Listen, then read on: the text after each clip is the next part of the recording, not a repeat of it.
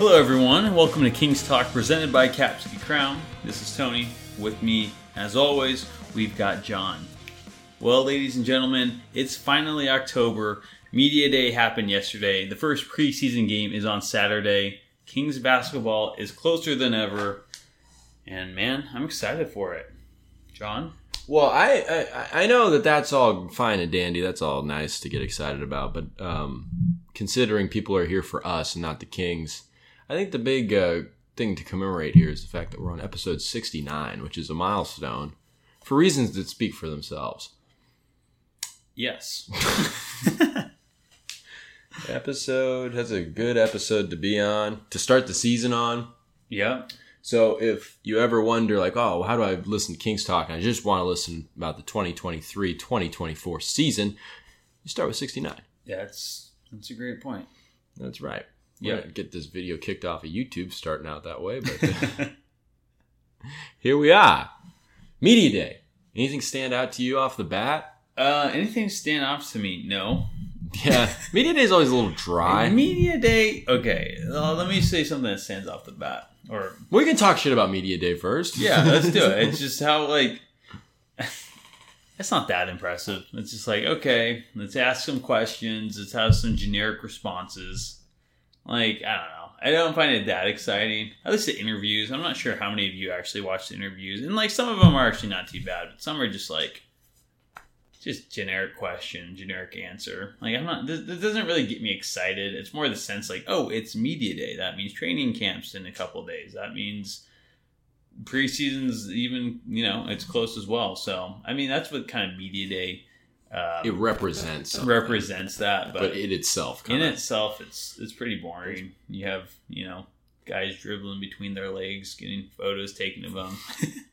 the most generic photos every Yeah. year. journalists asking questions, repeating words like continuity, uh, in and out, a lot of in and out questions. A lot of uh, yeah, a lot of. Uh, You have in and out yet, Sasha Vezenkov, huh? It's really good for you. so yeah. And how, was the uh, how was the how's that Warrior series uh, affect you going into this year? Do you still have nightmares about it? Yeah, exactly. Like no, like what- like like I like what Kevin Huerter says. Like I don't have like a poster on my wall about it. Like no, Kevin Huerter is a great embodiment of just like how players should be, just like focused on the here and now, and just kind of giving a nice smirk when someone asks a silly question, which everybody's bound to do. Yeah, but I mean, it is media day, and as much as you know, it, as unexciting as it is, the actual material as it can be, we're here to talk about it. We are. And I think the thing that stands out the most is the news that Kevin Huerter himself broke and it got talked about. And I think Fox gave a little more specific details about it. But Sasha Vezenkov has been impressing people at pickup games and at practices and whatnot. In fact, he broke a shooting drill record. I think Fox said he missed seven out of 150 shots. And we're bad at math if you've listened to the podcast before, but I do believe I've double checked with the calculator. If Fox is indeed correct, that would be 143 out of 150 made. Yeah, which is crazy. I mean, I'm assuming they're three pointers, Yes. which would be crazy in itself. I mean, just jump shots in general would be crazy. But as I was saying earlier, behind the scenes, they're probably just layups. he just starts at the three point line. yeah, He just said the he one rule misses was seven straight. He's like, all right. I'm just going right up to the basket. yeah, exactly.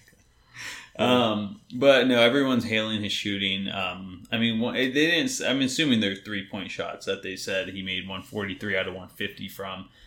It's incredible. I mean, everyone is just praising it, and I mean that's kind of like the hype that was Sasha Vezenkov, and it seems like he's in sack now. And he's, I mean, it's definitely not in a game yet or anything, but it sounds like it's translating in the states Yeah, to this point. yeah, that's for sure. I mean, I think you think about this team. There's Kevin Huerter, you know, uh, Keegan Murray, Malik Monk. There's all sorts of very good shooters on it. And I thought it was telling them Domas Sabonis was like, yeah, Zenkov's probably the best shooter on the team.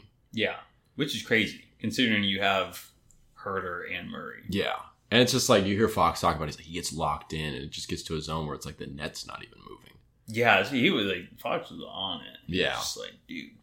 And obviously, they- I mean, it- it's not just even just about the shooting. I don't remember who it was, but someone said like his defense looks pretty good in practice, doesn't look bad. Because that's obviously a question that we and a lot of other people had about it. And you ask Vezenkov about it, he's like, it's a challenge. It's going to be one of those kind of like things that will have to get better. But to hear from his teammates that there's a baseline there that looks pretty good. I mean, there's not. I mean, that starts eliminating concerns and questions that you're gonna have for any player that's coming over, coming over from overseas. But I don't know, man. Vezenkov sounds like everything is just going in the right direction the way it should be. And some people anticipated that. Maybe that's optimistic, but when you're hearing it from his teammates, it's, it's nice. And it's not like it's coming from Mike Brown, who's like he'll say something nice about someone, and you're like, okay, kind of puffing that up a little. Yeah. Um, No, I mean, I, he, I'm, and we got not the craziest pickups this year, but for guys who are new to the team, like McGee and Duarte, and I don't even know, even I guess a rookie like Colby Jones. Um, I mean, who's not excited for Sasha? You know, he, I'm especially seeing his highlights, and I'm sad to say it's all I've seen of his really are his highlights because I've never watched him in a game. But um, man, from what I've seen in his highlights, it's impressive, and it sounds like he's kind of backing that up already. So I'm I'm really really just ready for that preseason game too. Yeah. to see him shoot there and like how they're going to use him too. Because they did ask him, it's like, hey, what's your role going to be? And he's like, I don't know. Like I'll, I'm ready for anything. And I think we all kind of know what his role is going to be. Stretch four kind of guy. Maybe more so what Murray was doing last year. I Mhm. think, but I mean, if he can hit what Murray and Huerter were doing last year, forty off those. DHOs. D- they yeah. asked Domas about that, and it's just like I was like thinking about that. I'm like that height, that high shooting release, and quick.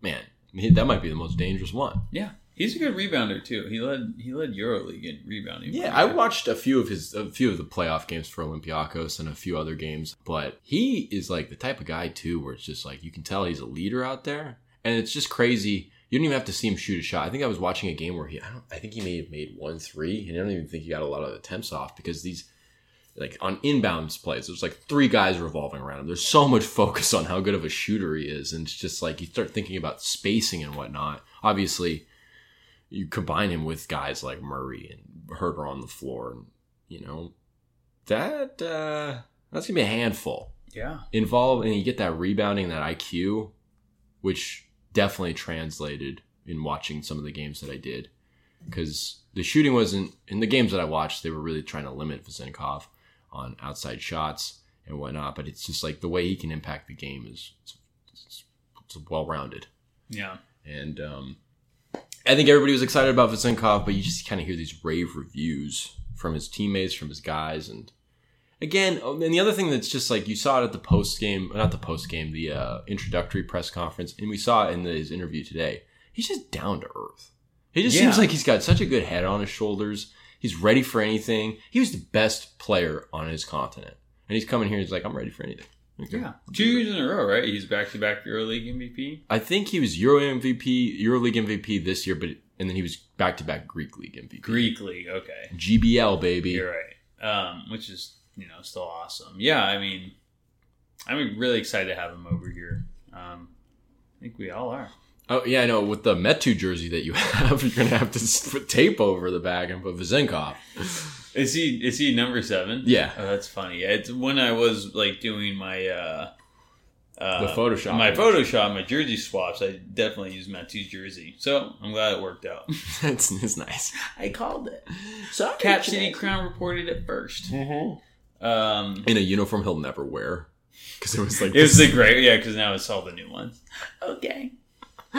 well, if you want to look at Sasha Vezenkov in the uh, gray uniform, the Gray Cities. And if you also want to see the new City Edition leaks, uh, check out our Instagram page at Sack Kingstalk. Um, you'll see the new City Editions for this year, kind of like the old uh, Royals uniforms, um, but not too much on that.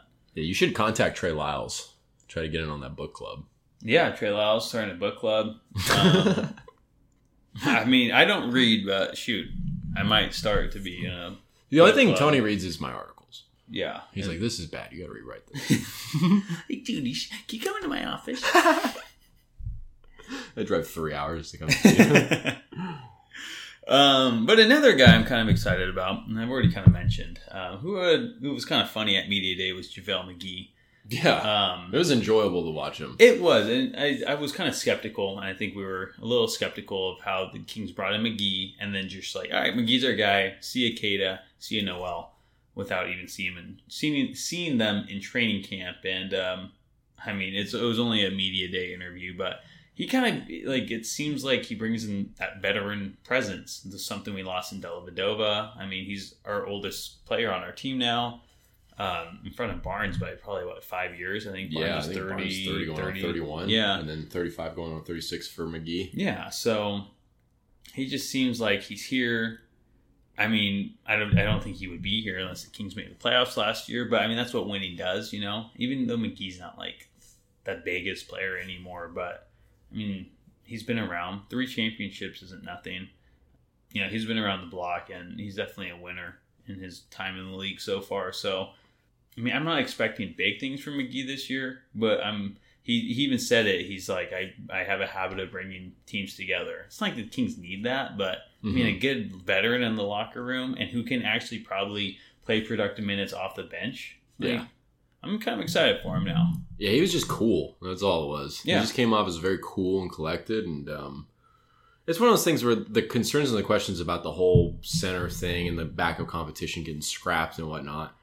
That's never been a condemn- condemnation of McGee. It's more of just like the Kings going about this the right way, and you do kind of get that first exposure to McGee, and you he's just going in there, and he's he's a guy that's going to come in, do his work, do things for the team, both on and off the floor. I mean, whatever happens, it's going to be just one of those things where it's like this guy is a nice addition, and it, listening to him talk and listening to things and kind of being reminded of the guy he is and uh, in the locker room on the bench on the floor and whatnot it's like he does offer a lot of things that Nerlens Noel could never dream of offering. Yeah. and um, so he really kind of it, it's not like he took the heat off himself because I mean like McGee we kind of know what we're going to see out of McGee for the most part. I mean it'll be a little interesting with a different defensive scheme as opposed to what he was used to or not used to but what they were doing in Dallas under Jason Kidd last season it's it, it, I don't know I mean it's just it's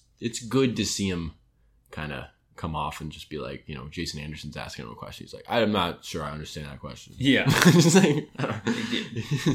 he just he uh, brings a very good presence to the team, and uh, people keep talking about like how confident they are this year and whatnot. And it's just like to have that kind of bookend, steadying force. It's it's it's nice, and to see it, Mhm. to really experience it yourself. Yeah, for the first time. And um, keep it on JaVale there. I mean, Davion Mitchell said an interesting thing. He was like, well, JaVale adds something to the team, not just in what he'll be able to do potentially as a backup center, not just what he can do as a championship guy, a, a motivator, but think about what he does in practice. You know, you have him going up against you know, Sabonis in practice, and that's going to make Sabonis better. He's got a little bit more of an agile center that has terrific size, can rebound and block and all this stuff. You'll have to deal with that. And he kind of noted that. Obviously, it's not to the same degree. Like having Fox be guarded by Mitchell and having Mitchell have to guard Fox, that's like clearly like two things rubbing up against each other and sharpening each other to a degree that's like probably stronger than any other like positional matchup on the team. But to hear that point, and I don't think it was shaded Alex Len or anything like that, but to add that kind of element, because you think about it, you had Alex Len, Richaun Holmes, and Chimezie Metu going up against Sabonis in practice. You had one guy in Alex Len that was probably playing motivated and playing a position that he actually should be playing. Because I don't know if Holmes was all the way there mentally, and I don't think Chimezie Metu is really a five. Yeah. So it's like not only is McGee again doing stuff on the floor, doing stuff in terms of you know uh, intangibles with his teammates, but it's like to hear that it's like, well, that's making Domas better. That gives him new challenges to kind of deal with. Yeah. That- that's going to open up all sorts of different. And, and building off that, something Mitchell said was that like McGee has played meaningful minutes in this league uh, during his career so far, and he's like he's played against the Jokic's. I, I'm pretty sure he said Jokic and just other NBA centers, and he can kind of teach Domas too. It's like, hey, like in practice when he's guarding him, it's like, hey, like this move didn't work, but guess what? Like Jokic used this move against me. It worked on me. Like probably work against other people too. Yeah. Instead of spinning left, spin right on this. I don't know. You know. No, I So definitely. just coaching like that, just like he's been around, he's seen a, he's seen it all. yeah. So it's, like it's he- almost just like we Dellavedova was like a player coach. Yeah. But like that's Mhm. not the same position. That's Mhm. not he's not he's not even he'd been out of the league for a little bit, you know? yeah, So it's like McGee really is kind of a he's almost like a player coach as well, but it's like a specific player coach. You know, yeah, it's like that's my running backs coach. I'm a running back, that kind of stuff. yeah. It's nice. You're really gonna get great insight from him. So I mean McGee almost walked away from walking away from this media day. Aside from Sean Cunningham, I think McGee was the star. yeah, I would say so. Sean Cunningham's uh, just very thought provoking questions. We call them the zingers. when you ask the question. But we wouldn't have found out about the book club if uh, Cunningham wasn't paying attention to that. So Yeah, I mean, Cunningham is a, an online guy. he's very cunning. He's a very online man. He's another thing that was kind of brought up a lot, um, or maybe not brought up a lot, but something that surfaced, something that stood out, not only in his interview, not only in Mike Brown's interview, but just I think Lyles was talking about it, maybe even Barnes, just like Fox's leadership. We already know that he's kind of the leader of this team, and we're expecting him to do stuff this year. We were talking about MVP type conversation last week. But maybe the real question is, is just like his improvement as a leader, being more vocal and whatnot. And um, I don't know. That's just that sounds really good. And I think Mike Brown has done just a terrific job of kind of like encouraging that. Like I want to hear Fox and Sabonis talk. And Fox is the type of guy that in that year before they traded for Sabonis and whatnot, you're talking about him being dejected, or those were the reports. I don't know. Um, but ever since then, he's just been more and more vocal and whatnot, and speaks in a way that people listen to. And it's like even when he says these kind of like platitudes that you get on media day, it's like, yeah, okay, you hear that, you're gonna hear that all the time, but it's coming from Fox, Yeah. and he says it in a way that is just I don't have an example off the top of my head, but it's it's just he says it in a way that you're like, oh, that's he's speaking for the team Mm-hmm. and that's that's a collective kind of opinion. He's really kind of a uh, uh, a representative of that, and I don't know. I mean, that might be the most exciting thing to see because not only is that going to be what that does for for Fox, but the guys around him, and um, as a unit, that's just going to because this is a team that too that you think about the like I think you know you talk about the defensive end uh, or anything. It's like this team was a little bit better on the road. You know, they they they they they did good when when when challenges were were faced with them when those challenges were there. And then when you're at home and maybe it's a game that's not super tough and whatnot, they kind of let things go. They give up 125, 30 points or whatever, and then they don't look great. And it's like it's there where Fox, where he's just when he says something. That was me hitting my hand. Um, when he said that's, that's not me insinuating Fox is going to hit people, but if he's going to do what he's going to do, it's just like I feel like that crack of the whip. I mean, you, your coach can only do so much, and Fox. I mean, uh, Mike Brown has said that a lot. You know, at a certain point, a coach can only sit there and cross his legs and see if they can go out there and do the things that were taught to them. And Fox is the point on that. And um, I don't know. That's a lot of rambling there, but I mean, Fox. I mean, it was a big focal point, right? Going into last season, is is Fox going to step up as the leader? And I mean, we can have this debate for hours of who's the better player, Sabonis or Fox. But I think at the end of the day, it's Fox's team. He was here first. Um, he's been here and he seems loyal to the squad. It, it's his team. He's the clutch player of the year. And so it's just nice to see him actually step up. And if you want anyone, I mean, I guess driving the team, it's Fox. And Yeah. To you know, be that guy to motivate them. It's Fox's job, and it sounds like he's doing that now. they should take the dial And pod pad off his jersey, and it should be a C. He should get a captain. He should get a captain. he really should. I would love that. That'd be so cool. Fox with the captain's badge. First one since probably Tiny Archibald. Yeah. I don't know. Do they even do season basketball ever? I want to say someone just got one. Hmm. I want to say someone just got a captain's badge. That's cool. I know. Same with like baseball with uh, Jeter. He's Mhm. the last one I can think of. Ah man, that's a good question. That that's just. I mean, I wonder why they stopped I mean, you assume some people are like very deserving of that. Yeah, I mean, like obviously it shouldn't. It's not like football where you have to have like six, but it's like every once in a while you should bestow that upon somebody. Yeah. Captain's badge NBA. Chris Paul had one in New Orleans. That makes sense. And that's another kind of situation. That was his freaking team. Yeah. You know, he got that team, you know, challenging the Spurs in the playoffs and whatnot. And I don't know. I mean, like, it's just one of those things where it's just like Fox is just such a such David a West had a C on that team too. really.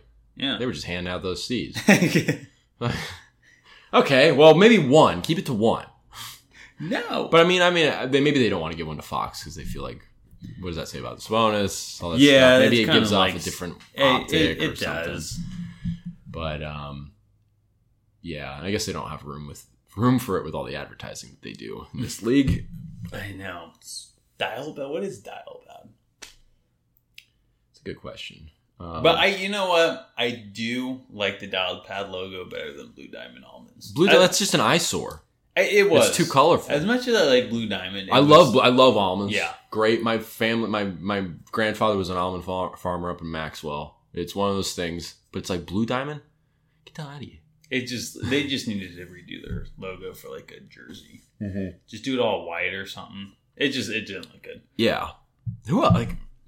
I feel like they do a good job of that, kind of keeping it, The dial pad, I think the dial pad looks good. and then like other ones too. I can't think of any team that has like an obnoxious colored one that's like just not even their team colors. Yeah, I know. I'm trying to think. I don't know. The the blue diamond was just very. It was an eyesore. It's a, it's a good way to put it.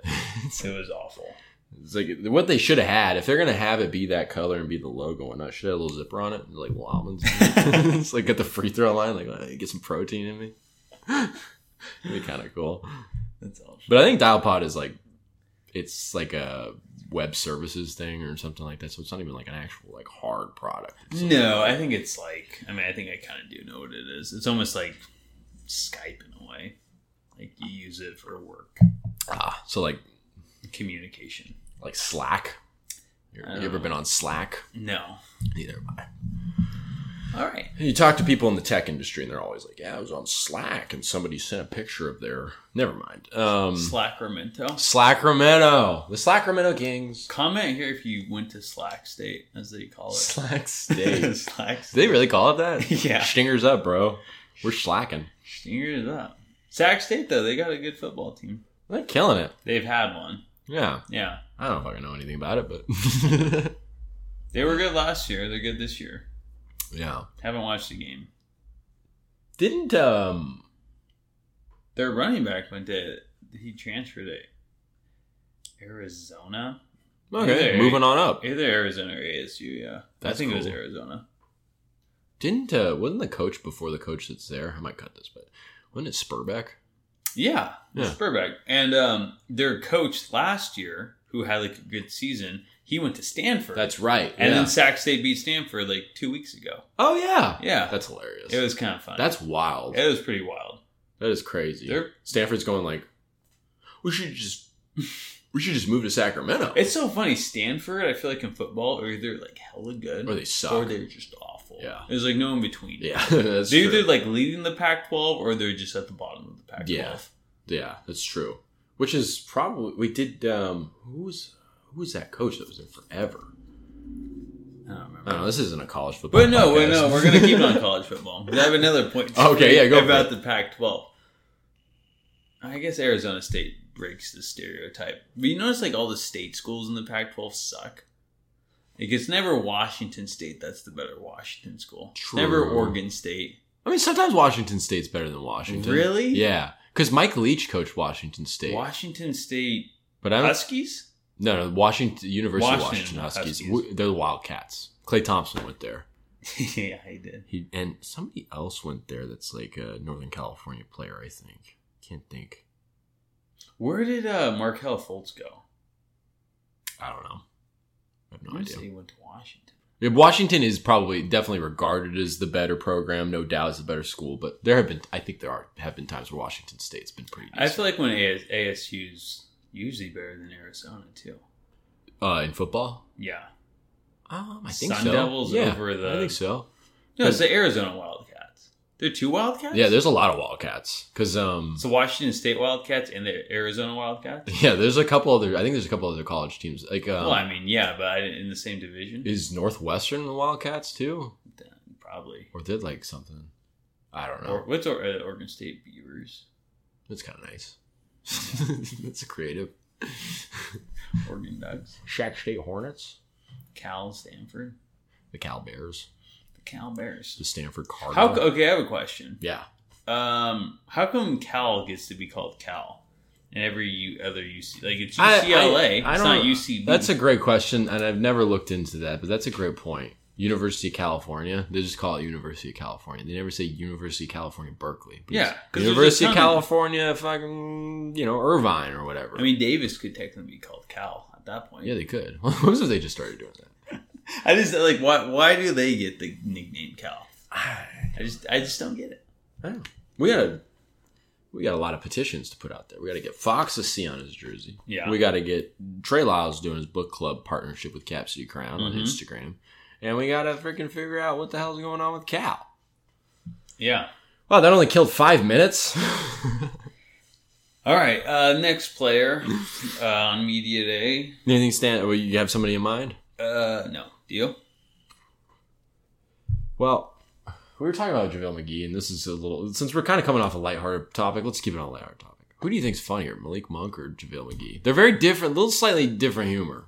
I mean, Malik Monk today was a little funny though, he, because I'm gonna right. Yeah, he was. And listen to the interview.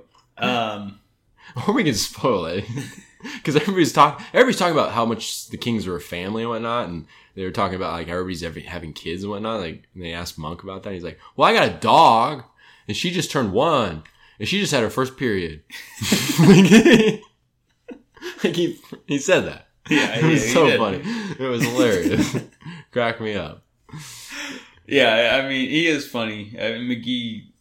I mean, McGee's got a coolness to him. We- I we mean, they both do. and we, but we also know JaVale McGee and his Shaqtin' a Fool, uh, you know, legacy. Um, I'm gonna have to give it to Monk right now just because he's been here longer. But I think Monk is funnier.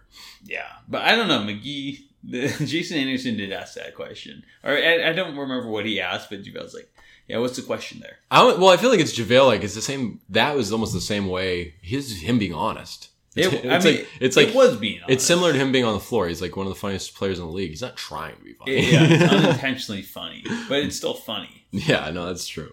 So I, I mean, you have a funny squad. Everyone likes a funny guy. So we'll see. Yeah. I was uh hope Harrison Barnes is gonna cry. Well, I, it was funny. We were watching the Harrison Barnes interview. And I'm like, yeah, there's just something about Harrison Barnes that feels like he's lacking in sense of humor. And then like two minutes into the interview, he's like, they asked him about Trey Lyles, who he's buddies with. He's like, well, I don't know, for friends. Like he all of a sudden got hella funny. He's like, he didn't invite me to that book club. I'm like, okay, HB, prove me wrong. HB signed a new contract. He's just a funny guy now. He's just yeah, he's like, this is probably my last big contract. I can just let it all hang out. yeah, exactly. Whatever. Like, All right, here we go. But HB forty, baby. eight, dude, HB forty, my favorite band. Um, there's a lot of talk about physicality on defense, and in terms of improving the defense, you got to improve the physicality. A lot of people are talking about how the defense looked good in the playoffs because they rose to the challenge of being physical. That was obviously a physical series. Screw with the DHO game for the Kings. hmm but they stepped up in terms of physicality. And they're talking about how they have to play physical all the time. One of Mike Brown's central, you know, commandments is playing physical defense without fouling. That's the key to playing defense. Can it improve enough to make the team better? And if it can't, can the team get better with a better offense? Um. The physicality question is really remains to be seen. Yeah, That's I mean tough. that's a tough question to ask and answer. That's why I leave them for you. Yeah, I'm like, I'm just gonna set Tony up for a question that's probably impossible to answer because I don't have an answer. yeah. But it's one of those things where it's like, if they are gonna improve, the defense has to improve. I mean, The offense can get better. I mean, we're talking about Vezenkov, and clearly you're adding another guy that is going to be able to be thrusted in there to the DHO game, into the floor spacing game, and it's like him, Duarte, That's it in terms of adding shooting, but it's like that's better than Terrence Davis. You know, you add some improvements from other guys around. Maybe De'Aaron Fox sees an improvement. Hopefully, Davion Mitchell sees an improvement. You got more spacing, more outside shooting, more options. The offense could get better and it could improve the team feasibly, but it's just like they got to be better on defense. They're a bottom third in defense last season. Yeah, it, it is. You have to be better on defense. And they clearly have it in them. They played stretches where they've been one of the best defenses in a certain span of games. You look at the road defense; they were one of the top ten teams in road defense, and it's just like it's there. How do you get it out of them? Yeah. And so, hopefully, that playoff series was enough to just kind of be like, "Oh, that's the standard procedure we have to bring." Well, I mean, okay. I mean, bringing it back on another media day interview, let's just cut over to Mike Brown. And I mean, his main topic during his interview, it sounded like um, the enemy of great is good. Yeah, he said it like four times. He said it four times, but I mean, it, I think it answers your question very well. 'Cause it's like, mean, everyone, everyone in the NBA and the teams, most teams are on that good level, but it's like to be great. "Yeah, I mean, I feel like that's for the Kings. If they want to be great, they have to step up on defense every possession. I think a couple, I, I forget if it was Brown or just various players, but they're like, yeah, we have to bring it on defense. yeah." Mitchell said there were a couple times where we Yeah, took plays off. It was Mitchell. He's like plays or games or just whatever. It's like Mhm. sometimes we were great, sometimes we just got lazy and we didn't step up until we needed to, and it was too late then. So it's like bringing that intensity because they have it. They they clearly have it in them. It's just, I mean, they can play good defense, yeah, but do they do they have it in them to play that great defense on a consistent basis and not take plays off or yeah, you know like oh shoot now we're down 10 with five minutes left let's step it up now yeah. and it's too late. Get So- your work done early, which is another one of principles of one of the other principles on the defensive end for Mike Brown. And it's like at the end of the day, Mike Brown and Jordi Fernandez can only do so much scheming. They can only do so much, you know, pointing things out to players. At the end of the day, as we said earlier, that Mike Brown's got a good philosophy on being a coach. There's only so much you can do with being a coach. And a lot of it comes down to them and you know, they have the experience now that they know what it takes in terms of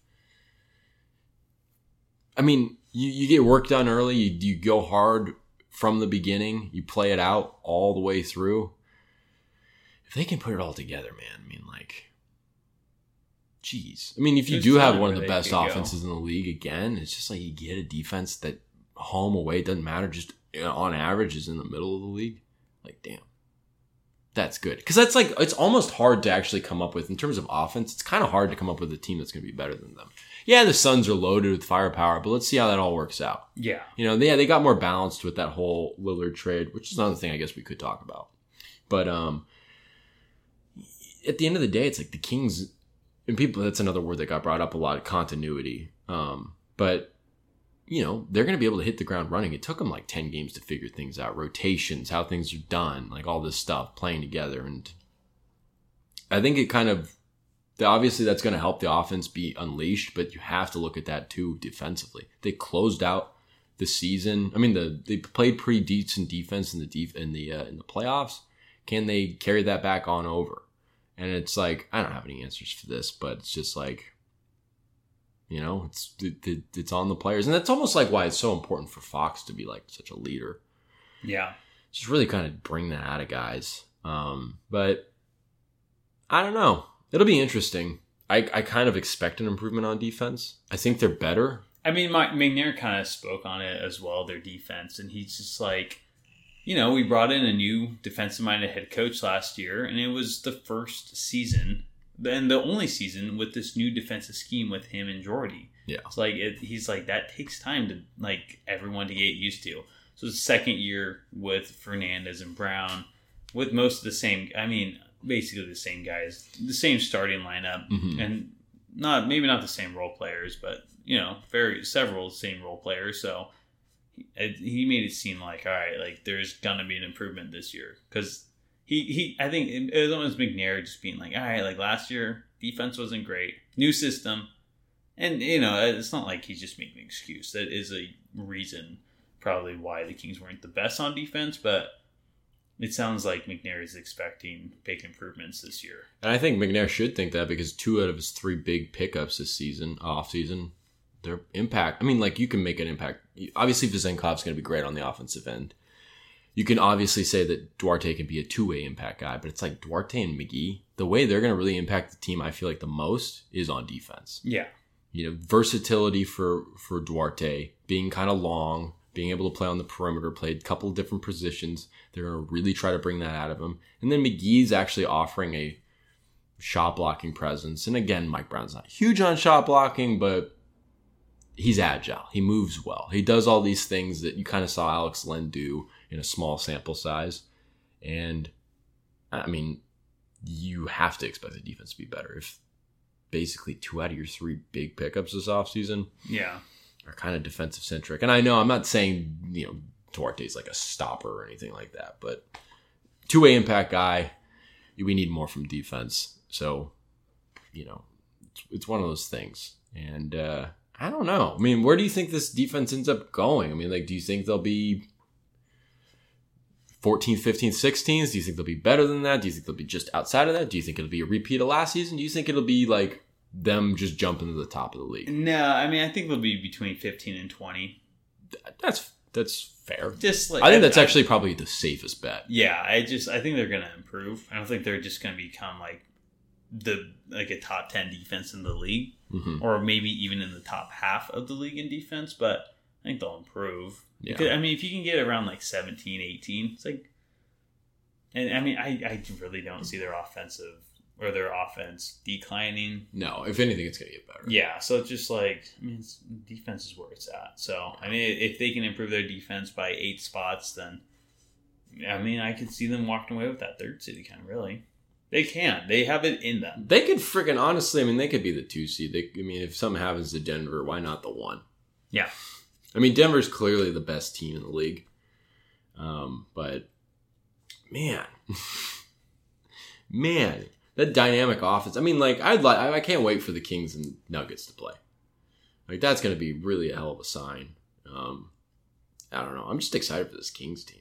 And media day, we're talking so much crap about media day, but I got to be honest. After watching all these interviews and talking and kind of like considering things that you don't always consider because you're hearing from so many different voices, journalists and players included, and it's just like this is gonna be fun.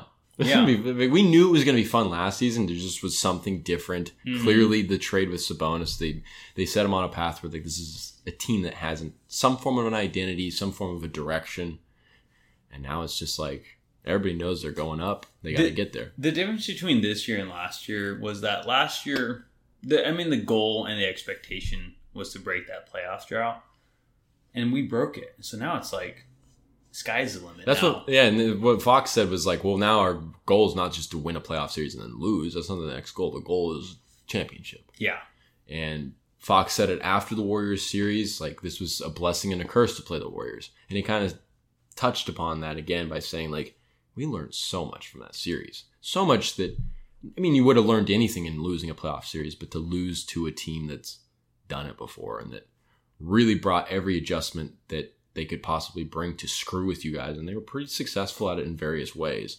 And it's just like, yeah, the experience is there the, the the knowledge is there. So they're excited, we're excited, you're excited. And we ain't just talking about book club. I'm so psyched for book club. I wanna I wanna join the book club. dude, I want to see what Trey Lyles is up to. I'll be reading some like I probably shouldn't say what I was about to say. Um but uh you know, we're talking about like this team being deeper and whatnot. We're talking about an seven, eight, nine, well, eight, nine, ten man rotation, seven, eight, nine in the playoffs. Some guys are not going to play. Is there anybody? I don't want to like get into what the rotations are going to look like. Things are going to change throughout, but with the deeper team and whatnot, is there anybody that was entrenched in the rotation last season? Do you think might not necessarily lose a spot in the rotation, but lose significant minutes to other guys? I mean, the only two that I can really think of, more like one. I don't know. I mean, I this is what I'm going to say. So Len into the season as the backup center. I think he might lose that with the addition of McGee and with Lyles Yeah. Moreover, that more more yeah. like yeah Lyles being a guy who can probably play the small ball five and very successful at playing the small ball five. Um, I, I don't think Lyles will really lose that many minutes. No, Lyles, Uh, Lyles is going to be on the floor no yeah, matter what. even with the addition of Sasha, and then I, I mean, I don't even know if this counts, but I guess Kessler Edwards. Um, yeah, that counts. because I mean, he he, he kind of came in late with the tra- at the trade deadline, and he was you know he he he did too he didn't do too bad, and he got some minutes, but I mean, with bringing in Duarte and even Colby Jones a little, um, and even you know Jeremy Lamb might make the team, so he's a proven NBA vet, so I don't really see Edwards playing that much this year. No, it'll be probably spot minutes if the defense is really bad. I see him being like, yeah, like a KZ Okpala as he was like bit, early yeah. last year, and that's and that's better. not a diss because we're not comparing. no, Obviously, Kessler Edwards is an NBA player. I'm not sure KZ Okpala is, but a guy I, I always think about is just Davion, and I think just the addition. We're talking about Duarte being a two way impact guy. If Duarte can spread the floor more and then bring it in, maybe he, he might have to play the best defense of his career, but it's like he's already a pretty sound defender. And he's versatile and he's longer than him. I can see Chris Duarte kind of like, especially, I mean, it's almost like Duarte would really have to like be putting him in a position where he's putting himself in the closing lineup, which may be taking minutes away from guys like Malik Monk or Kevin Huerter. But you, you think about the two way impact, and we were talking about it last week. There's so much involved for for Davion to be the guy that you want him to be, and obviously he's a weapon defensively. But if you can't space the floor, I mean, you have to score points too to win a game. So that two way impact could really kind of balance things out. And I don't know. I mean, like we're talking about how much it's important for Davion to, to hit shots, and I think with Duarte there, that just really underlines that even more. yeah, that's a good point. I didn't, I didn't really think about that, but I mean, And the kind of foregoing of a backup point guard, and the fact that Duarte is kind of up there with Malik Monk in the sense that these guys can handle the ball, they can create Yeah. for other people. So that's true. and, and and Mitchell might be, you know, he's the point guard out of those three, and you might be able to make the argument that he's the worst facilitator out of the three. I think we've hmm. seen signs from him that he can be a pretty good facilitator, but a lot of that does come from shooting. Does that unlock your game, your ability to drive to the hoop, kick it out, kick it to this guy, dump it off? A lot of it just comes down to shooting, and Duarte's obviously got a baseline there that's better than than Mitchell, and I don't know. It'll be interesting to see what happens there. That is a good point. I mean, I kind of wrote that in that article about the best case scenario and worst case scenario for Duarte. I mean, that is not a best case or worst case scenario. That's kind of a very reasonable reality hmm that he could be taking minutes from Davion Mitchell. yeah, So, come on, Davion. yeah. Get involved in the book club. Center your mind. Davion, man, I don't know. He, I feel like out of all the mixtapes I've seen this off season, seems like he's putting in the most work. He's really trying to improve his game. He's out there daily trying to better himself. So he's really putting himself out there. I love Davion. I love his work ethic. I think that's why he was drafted because of that work ethic. Yeah. Like he was a great defender, but I mean that one it can only get you so far. True. Um, True. One of the things that was interesting about Davion's interview is he the demeanor that he was talking with felt a little bit looser. He felt a little more vibrant and a little less like constrained. And yeah, I know he's like I was I was asking him like, did he he wasn't tatted up last year and like he's all tatted up and shit. I mean, he's he, hopefully he's coming at it with a new sense of confidence. He's he's been very forthcoming about his weaknesses being exposed in that series. He knows it better than anybody. I, he's in danger of losing minutes, but I wouldn't be surprised if he comes back with a resounding answer and has Yeah. the best season of his career. I mean, I hope he has the best season of his career. You want Yeah. to keep building upon things. Mhm. So you're in danger, Davion, but you're also you've putting yourself to be in the position. If you start shooting again, it's like if you just shoot 35%, be enough of a threat, you could be in the closing lineup every night. yeah. With that Best defense, defender. Yeah, I oh, mean, goodness. He, he's definitely like a wild card going into this season. Like, is he Yeah. going to improve or is he just going to be all defense? And hmm you know, it's, it's all about shooting for him, and it's either going to unlock his game or just keep him like a Thybulle type of player. Yeah. like a great defender, but Exactly. it's hard to play you when Yeah. you're only you know you don't really have much on offense other than you know True. at thirty percent three point shot. Yeah. So that'll be interesting to kind of see. Hmm. What else we got here? I have a question for you. Yeah. And then you can answer this. You can it can be a stat, it can be a player, it could be a, a, a, dynamic to the team. What's the strength of this team? What do you like about it the best? What do you think is kind of like a thing about it specifically? Like I don't want you to say their offense, but like something specific, and it doesn't have to be again a thing on the floor. What's specific about them that makes them stand out? To me, honestly, it's it's like it's the locker room. I think they have a good camaraderie on this team. I just think and even going into last season with new players and Huerter and Sabonis kind of being new, yeah, he was there at the end of last season, but I just think they have a really good locker room. I don't think there's like a cancer in that locker room. I feel like they all want to be there. The beam, I feel like was as stupid as the beam kind of is in its way. And I mean, I love it, so I mean, don't dog on me, but it's just like they're like we're the we're the beam team. We're lighting Mhm. the beam. We broke this playoff drought. Mhm. I feel like their core group of guys. I mean, I just think they're. I think they just they have good chemistry. I guess that's the word, chemistry. Good I, identity, all in on it's the same goal. yeah. hmm Yeah.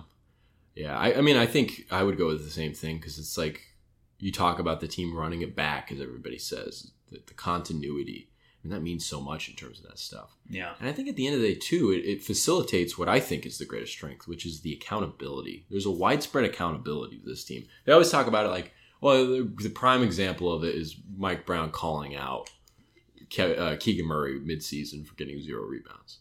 And he always uses the phrase, you know, I'm in there cussing him out. And De'Aaron Fox used that same phrase today. He's, you know, coach is cussing us out. Hey, but it doesn't hurt anybody. Everybody wants that constructive criticism. There's accountability. They want that goal. I agree. I think this is a strong locker room.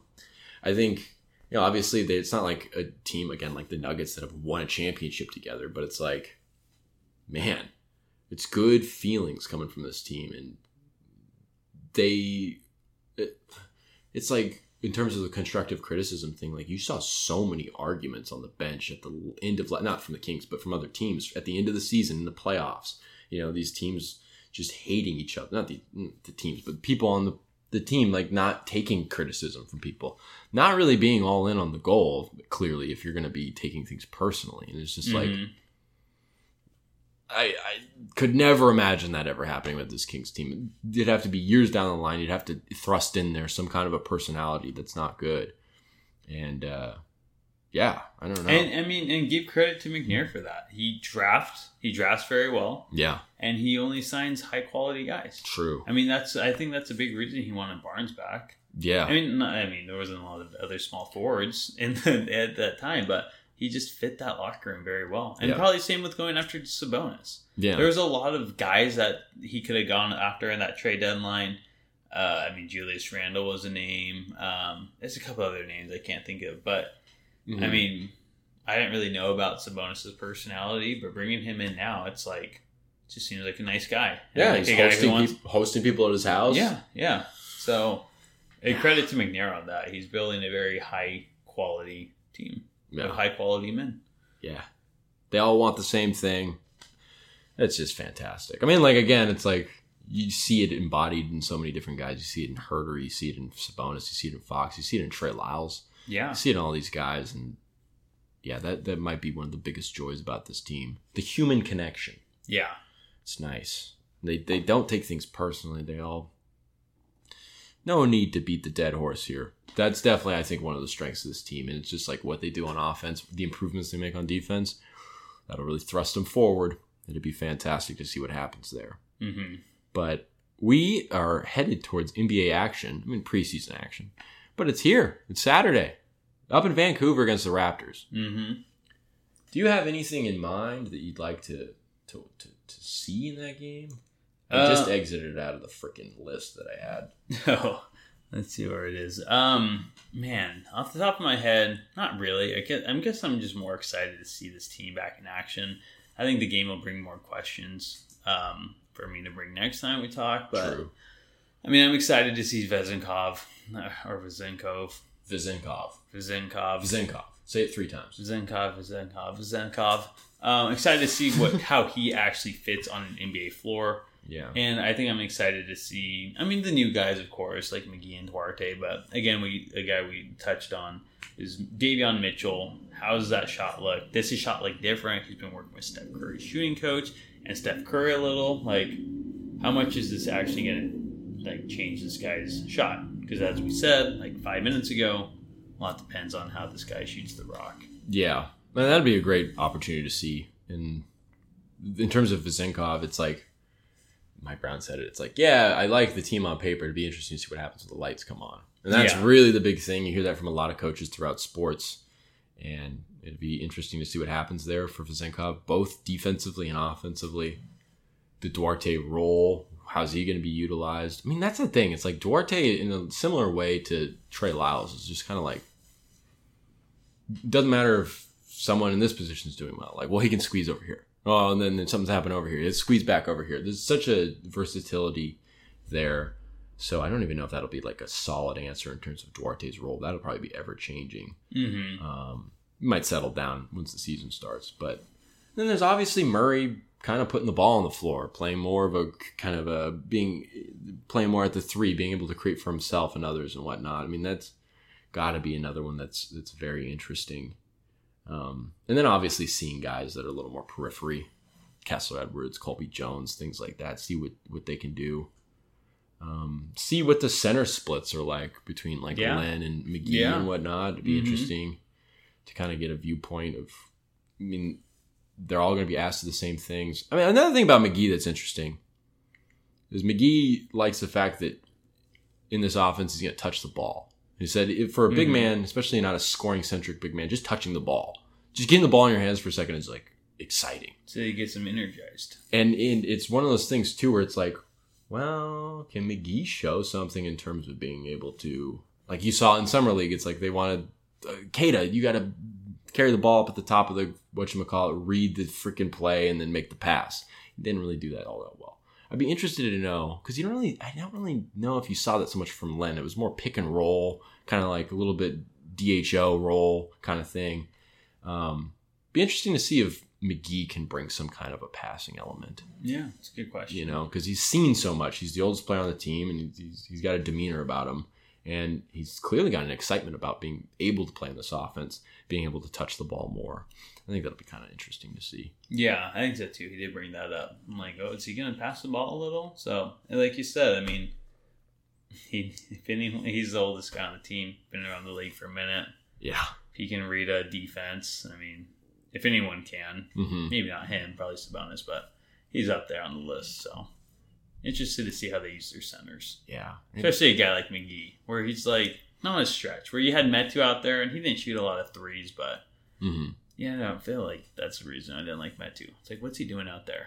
That was so Just weird. like an undersized center who's not going to shoot. It was it, it was weird because it's like we always call. I always read the joke. It's a Mezzi Mamba because he has that like mentality where he just wants to put up shots. And at the end of that season, prior to last, it's like he ended the season I think shooting like 37, 38 percent from three in the last Yeah. like 10, 15 games, and it was like, oh man, that could be real key. And then when you find out, it's like, oh, he played the majority of games as a backup five, but didn't shoot at all. In fact, he was hesitant to shoot. Yeah, That was so weird. it was weird. he So- was all screwed up, unfortunately, at that point. Yeah, so I'm interested to see how they actually use the centers this year. Yeah, actual size. Yeah, actual two, size, two seven footers for their backups. acceptance of their role, Mm-hmm. comfort with the situation. Yeah, They both want to be here. McGee wanted to come be with Brown. Len was probably had other options, but he wanted to be back. Kings wanted him back. Yeah, that'll be interesting to see.